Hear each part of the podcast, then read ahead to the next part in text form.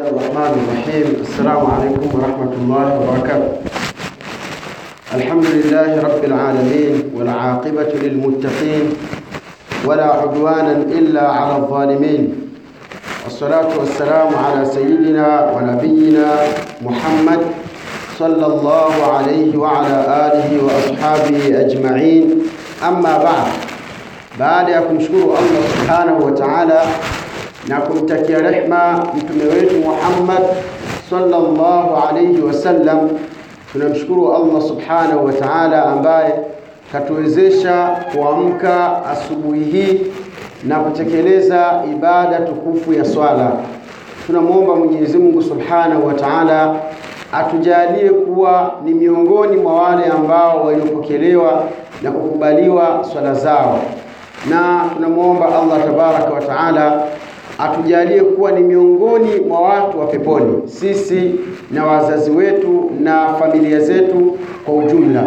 Ndugu zangu katika imani, leo kama uh, imamu alivyotangaza kwamba tutakuwa na muhadhara, muhadhara utakaokuwa ukizungumzia uh, ubora wa siku kumi za Dhulhijja siku kumi ambazo tayari tumeshazianza tangu jana, tukiwa leo tuna tarehe mbili, tukiwa leo ni tarehe mbili. Kwa hiyo tukaona kwamba sio vyema zikapita hizi siku kumi na ubora wake na utukufu wake na nafasi yake na cheo chake katika Uislamu, halafu tusizungumzie kabla hazijaisha, itakuwa sio uungwana. Kwa hiyo kheri, ndugu zangu, ni bora kwamba tuweke muhadhara kwa wakina mama na wakina baba na vijana wale ambao watakaokuwa na uwezo wa kuhudhuria, inshallah tuweze kuzungumza kwa pamoja. Aa, watu ambao watakaokuwa na maswali ya kuuliza ili kujipatia ilmu na ufahamu na utekelezaji wa ibada uliokuwa mzuri katika masiku haya, sio masiku ya kawaida. Na Mtume alayhi salatu wassalam ameyaita masiku haya kuwa ni min afdali ayami dunia, kwamba ni masiku bora ya duniani.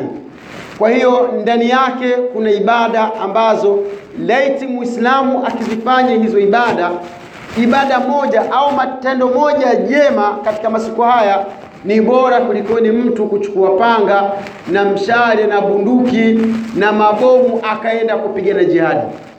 Masahaba wakamuuliza Mtume sallallahu alaihi wasallam, kweli mpaka mpaka jihadi sio bora kulikoni ibada njema ndani ya masiku haya? Masahaba radhiallahu ta'ala anhu waliona ajabu sana kwamba mtu akifanya ibada njema tu katika haya masiku analipwa thawabu zaidi ya mtu aliyekwenda kupigana jihadi. Mtume sallallahu alaihi wasallam akamwambia, wala ljihadu fi sabilillah, mpaka kwenda kupigana jihadi isipokuwa jihadi ambayo mtu amekwenda alafu akapigana. Baada ya kupigana hakurudi ila jina lake, yaani akafa na mali zake zikafia huko, basi hakurudi tena. Basi mtu huyu jihadi yake ni bora kulikoni ibada njema ya ndani ya masiku haya tuliyokuwa nayo sasa. Kwa hiyo Waislamu, ni fursa kwa kweli nzuri ya kujifunza na kujiongezea maarifa kila mwenye nafasi aweze kuipanga nafasi yake na kuitumia vilivyo, kuja kusikiliza na kujumuika kwa pamoja, ili tuweze kufikia katika lengo ambalo tunalokusudia kulifikia katika msikiti wetu huu na Waislamu wanaotuzunguka na sehemu zingine, kupata maarifa katika Uislamu na kumwabudu Mwenyezi Mungu kwa ilmu. Tunakusudia kwamba kila Mwislamu katika kijiji hiki, katika mji huu, katika sehemu hii na sehemu zingine, kwamba aweze kupata maarifa, amwabudu Mwenyezi Mungu akiwa na ilmu, yaani awe na maarifa na ibada yake, kwa sababu ndugu zangu katika imani, watu walipokimbia misikiti, wakakimbia madarasa, wakakimbia mihadhara wakawa ni wavivu wa kusikiliza maneno ya Mwenyezi Mungu Subhanahu wa Ta'ala, kulipatikana madhara mengi sana na maovu mengi, ikawa kwamba mtu anafanya haramu wala hajui kama anafanya haramu. Waislamu, imefikia kipindi kwamba watu kwa ujinga waliokuwa nao wa kutoka kuijua dini na kutoka kufuatilia mambo yanayoihusu dini basi masala ya haramu, mambo ya haramu kwao wao yamekuwa ni kama vile ni halali, na huu ni msiba mkubwa, na ndio chanzo ambacho kilichotusababishia sisi tuweze kuwa na imani dhaifu. Huwezi ukamwabudu Mwenyezi Mungu kwa ujinga kisha ukawa kwamba wewe ibada yako ina athari katika nafsi yako, haiwezekani, kwa sababu utakuwa unakosea sana katika ibada. Utakuwa una makosa mengi katika ibada, tena hautakuwa unajua kwamba kwa, nini mimi nina swali, kwa nini mimi ninafunga, kwa nini ninafanya kadhaa wa kadhaa wa kadha, kwa nini ninafanya hivi. Bali ndugu zangu katika imani, kwa kutokuwa na ilmu ya dini, utajikuta kwamba kuna vitu ambavyo utavipa kipaumbele katika maisha yako, wala havina umuhimu wowote, bali vitakuwa ni sababu ya wewe kuingia motoni. Ndio maana ndugu zangu katika imani, swala la ilmu likawa lina nafasi kubwa katika maisha ya mtu, kwamba elimu ndio inayomfanya mtu awe hai na elimu ndio inamfanya mtu aonekane amekufa, hata kama anatembea ardhini tunamuona kaenda anakuwa ni jifa mzoga unaotembea. Kwa nini? Kwa sababu hajui maskini ya Mungu kwamba lipi Mwenyezi Mungu kaliamrisha na lipi Mwenyezi Mungu kalikataza. Ndio maana ukaona kwamba mtu kila kinachopita mbele yake ni halali yake. Inna lillahi wa inna ilaihi rajiun. Ni msiba ndugu zangu katika imani, ni msiba mkubwa. Ikawa kwamba mtu yuko katika dunia hajui kwamba Mwenyezi Mungu anamtaka awe vipi na hawezi kujua mpaka ajifunze. Sasa ndio, ndio sisi hawa hawa ambao darasa kama hizi zikiwekwa, mihadhara ikisikika kwamba kuna kuna shekhe fulani kaja anatoa mhadhara au sehemu nyingine, watu wakawa wanakimbia, badala ya kwenda kumsikiliza na kuchukua peni na karatasi wakaandika yale yanayozungumzwa, wanakwenda kwenye maskani, wanakwenda kuangalia makumbi ya mipira, wanakwenda kwa kujumuika pengine mambo ambayo wala hayana maana na mbali mbaya zaidi kwamba yanazidi kuwadidimiza katika moto. Ukikaa kwenye kijiwe ukawa unamsema mtu, mnazungumza historia ya mtu, alikuwa hivi, alikuwa hivi. Ndugu zangu, haya yote ni katika sababu za kuingia motoni. Mnakula nyama ya mtu akiwa akiwa amekufa, mwamtengenezea mazingira ya kuingia peponi, ili hali yeye wala hajijui siku ya Kiyama aenda kupewa matendo mengi ambayo mlimsema mkamzungumza kwenye vijiwe, badala ya kwamba ule muda muutumie katika kufanya toaa.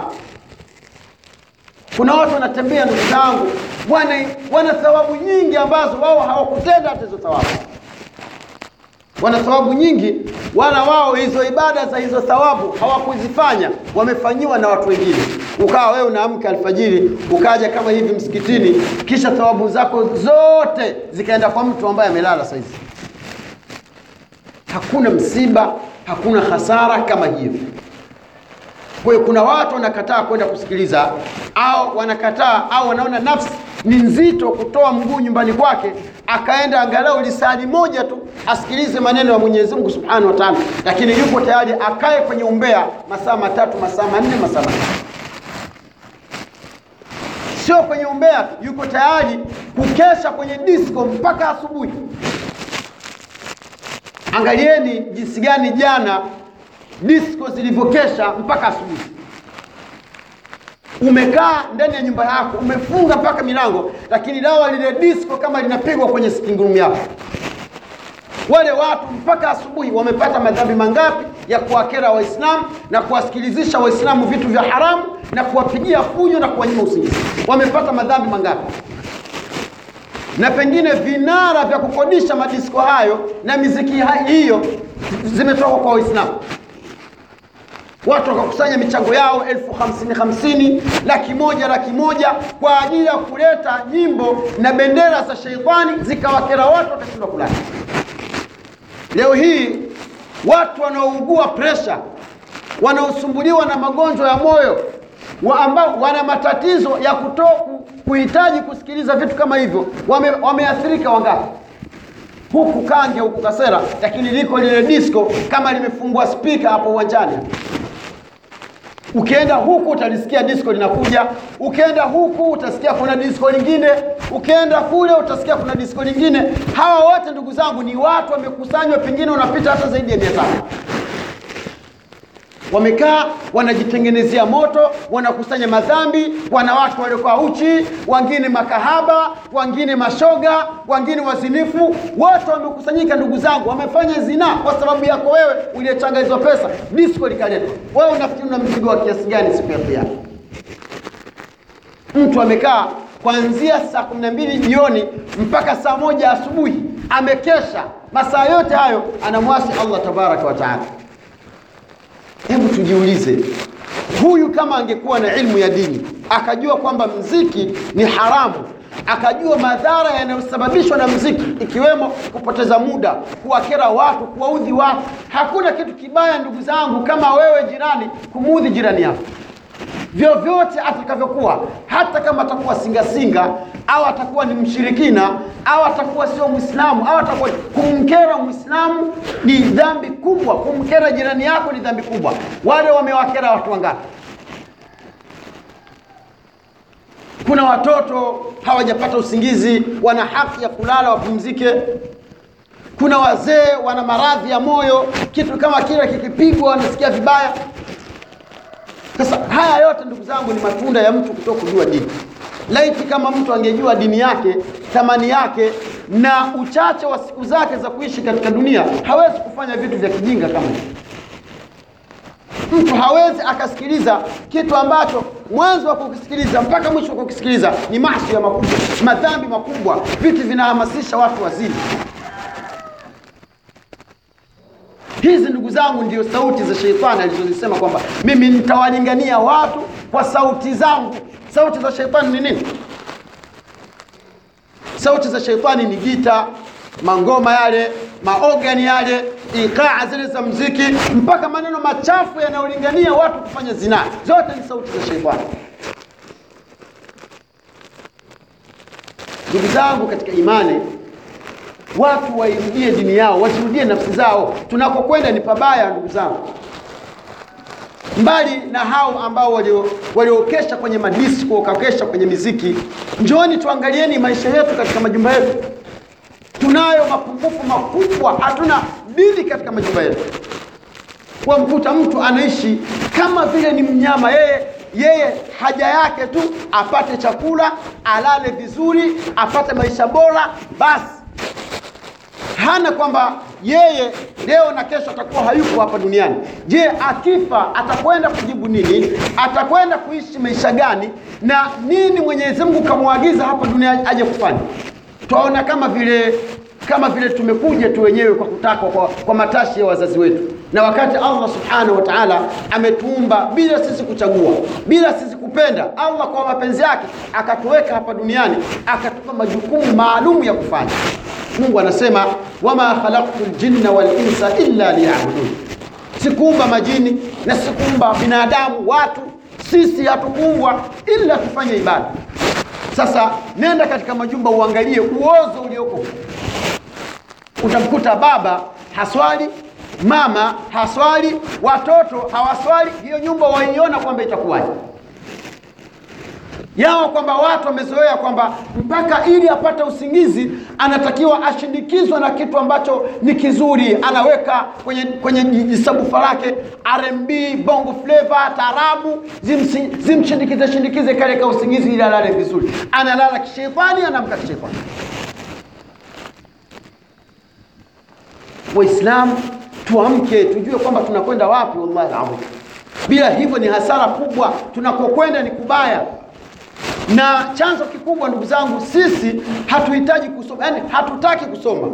Lakini wallahi mtu kama amesoma akaijua dini yake akajua nini mwenyezi mungu anam, anamtaka afanye yule mwanadamu hawezi kufanya mambo ya kijinga na kupoteza umri wake kiasi. Kwa hiyo waislamu tujitahidi kujifunza ilmu inapopatikana sehemu inapata nuru. Sehemu inapata mwamko. Mpaka na kizazi kinachokuwa kinakuwa ni kizazi chema kwa sababu ya ilmu angalieni masahaba kabla hawajakuwa waislamu na baada ya kuwa ni waislamu wakati wa mtume watu walikuwa wanaabudu masanamu. Watu wanaabudu masanamu. Mtu anajitengenezea kijiti hapo kijiti anachukua mti anaukatakata anauweka chumbani kwake kwenye kona anawasha kama ni udi na nini anakwenda anasujudu kwenye kile kijimti. Mfano kama wanavyofanya hawa wahindi wanavyoabudu miji sanamu yao. Juzi mwenyezi mungu kashusha mtihani india kukatokea mtete, mtetemeko basi vile vimungumungu vyote vimepasuka pasuka mtu anashangaza wewe si wamfanya wajifanya lile jisanamu ni mungu? Mbona tetemeko limekuja likapasuka? Kama huyo mungu si angejitetea? Mambo ya ajabu kabisa. Nendeni kwenye maduka hapa hapa tanga mjini hapa. Kuna baadhi ya maduka ukienda wakuta eti mungu amefunikwa na box mungu amefunikwa na boksi alafu kawashiwa udi pembeni alafu kuna kijiji yani hicho kijimungumungu kiko kama vile kijimwanamke hivi alafu kimewekwa marangi hivi wakuta mtu kabisa anakwenda pale anakiabudia ana, ana, ana, anafanya shiki dukani alafu ana, anasema mungu ataleta riziki. Hapa hapa mjini nendeni kuna baadhi ya maduka ukiingia wakuta kijimungu kiko humu ndani watu wamefikia kipindi mpaka mwenyezi mungu subhanahu wa taala wanaamini mungu anatoa riski lakini wanakisujudia kile kijisanamu kilichofunikwa na box box ambalo ukilimwagia maji pia laloana kwa hiyo ndugu zangu katika imani masahaba wakati wa mtume alayhi salatu wassalam walikuwa kabla kabla ya uislamu kuja walikuwa wanaabudia masanamu katika alkaaba kulikuwa kuna masanamu, masanamu mengi. Kila kabila lina sanamu kila mzee mheshimiwa ana kijisanamu chake sijui nini ana kijisanamu chake. Basi ikifika muda aenda kukipigia magoti kile kijisanamu. Lakini baada ya uislamu kuja wakajua kwamba masahaba kwamba kila aliyeingia katika uislamu kwamba ni lazima ajifunze uislamu wake huwezi kuwa mwislamu tu kwamba kisa wewe ni, jina lako waitwa abdallah ni jina lako waitwa fatima waitwa sijui nani. Hakuna uislamu katika majina. Bali uki, ukiwa, ukiwa na jina baya na ukawa ni mwislamu mzuri ukafanya ibada yani wewe ni bora kuliko ni huyo ambaye ana jina hata la mtume aitwa muhammad. Kumbe ni fedhuni mkubwa masahaba waliingia katika uislamu wakajifunza kwanza. Wakajifunza dini yao wakaijua dini yao wakajua ni kipi kinachotakiwa wakifanya baada ya kuwa ni uislamu huwezi kuitwa mwislamu kaa unamwagamwaga damu za watu ovu zisizokuwa na hatia. Wachukua mabomu ukaenda kujilipua sokoni. Waenda kum, kumlipua nani kule sasa hebu hebu siku, siku nyingine ukae mwenyewe uwazi hivi huyu anayeua watu huyu akili yake yani kajua kwamba wale watu sokoni ndio nini sasa? Mwingine anaenda kulipua kwenye shule ambazo wanafunzi wanasoma. Wale wanafunzi wana nini sasa? Ndio wamefanyaje? Unakuta kwamba huyu huyu ambaye kashika bunduki au kashika silaha au kashika ni mjinga dini wala haijui na wallahi ladhim ukimuuliza nguzo za uislamu pengine wala juu. kwa hiyo vitu vingine ndugu zangu viko mbali kabisa na uislamu. Uislamu uko mashariki na huyo mwingine ambaye anajiita na mwislamu na ni mjinga haijui dini yuko magharibi. Kwa sababu uislamu umekuja kuhifadhi dharuriyatul khams, wenyewe wanaita wanasheria wa kiislamu wanasema uislamu umekuja kulinda dharuriyatul lkhams vitu muhimu vitano katika maisha ya mwanadamu. Kitu cha kwanza hifdhu din uislamu umekuja wa, kwa ajili ya kulinda dini ya mwenyezi mungu isimame. Watu wawe watekelezaji. Watu wajifunze dini waijue ili waweze kuitekeleza vizuri. Jambo jambo lingine ndugu zangu hifdhu nafsi, nafsi ya mtu istirike ihifadhike. Na ni haramu kuigusa nafsi ya mtu bila haki mwislamu akitembea usiku akitembea mchana iwe ni kawaida yuko katika amani na usalama. Hakuna mwanadamu wa aina yoyote ambaye anatakiwa aiguse nafsi ya mtu amwage damu yake. Ni haramu.